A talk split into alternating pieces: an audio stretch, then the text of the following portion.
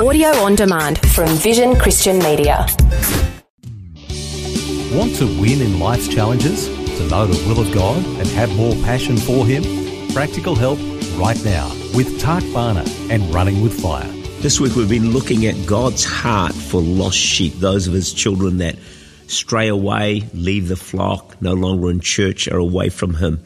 And we've seen that from the parable in Luke 15, how the shepherd had a hundred sheep. Uh, one got lost, so he left the 99 and went in search of the one.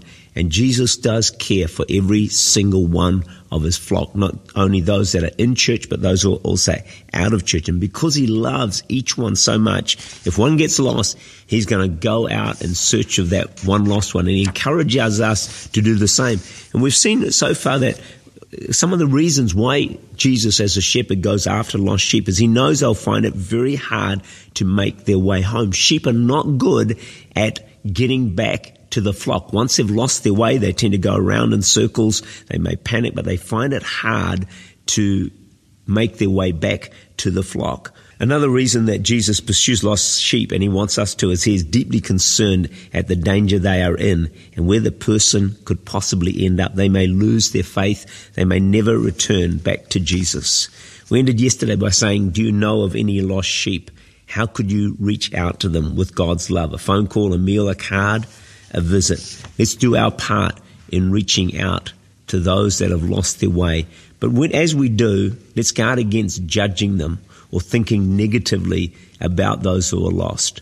One of our problems as God's sheep is that we do easily go astray. Now, we may not completely wander away from God and get backslidden, but I know for, it's true for me. Over the years, at times, I've kind of lost my way with attitudes and compromise. It's so easy to do. In fact, we can be in church singing with gusto, maybe even raising our hands or shouting or whatever, but in our hearts actually be astray from God at the same time.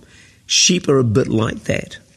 When you think of it, there's probably over a billion sheep in the world. I have no idea how many, but if it were not for thousands of caring shepherds who constantly watch over them, provide food and water and protection, many sheep would soon be lost and die. And it's true, there are so many hundreds of thousands, millions of Christians all around the world. And thankfully, God has placed shepherds over them, under shepherds in a sense, to look after them, feed them, provide water and food, and protect them as well. And so it's important that as Christians, we are part of a flock, part of a church, and have shepherds that actually watch over us. Not only the great shepherd, Jesus, that's best of all, but also other shepherds, uh, because we simply are not good alone. Psalm 92, 13 to 14 puts it this way. Those who are planted in the house of the Lord, in the church, shall flourish in the courts of our God. They shall still bear fruit in old age. They shall be fresh and flourishing. Here's three promises to those who are planted in a church.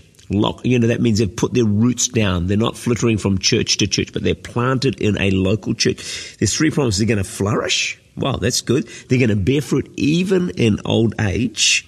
And then also they're going to be fresh and it says flourishing.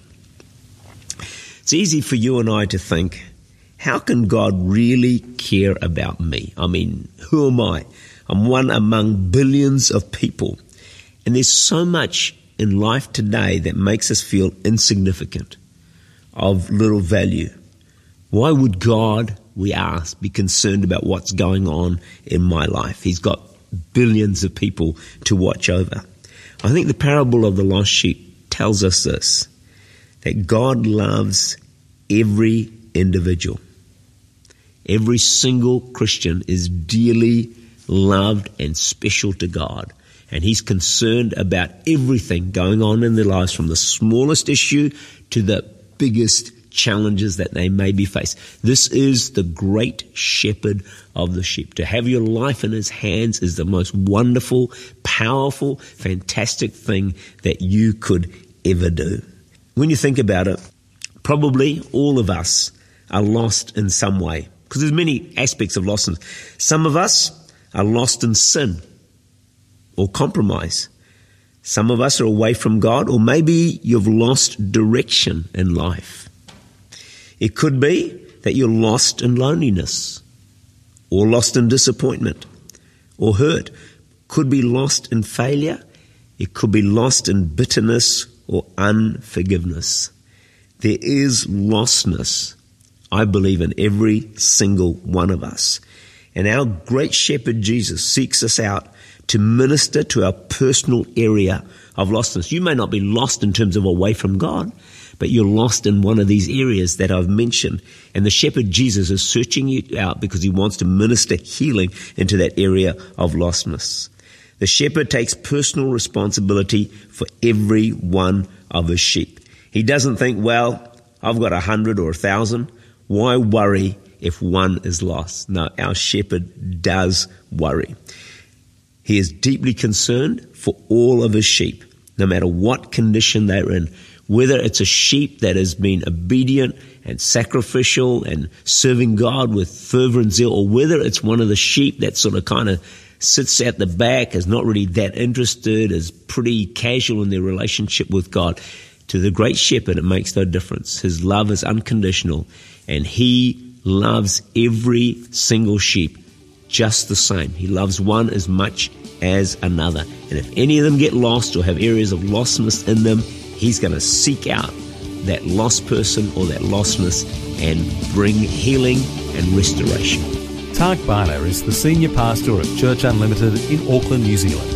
For more information, to make contact, or to listen again, look for Running with Fire at our website vision.org.au.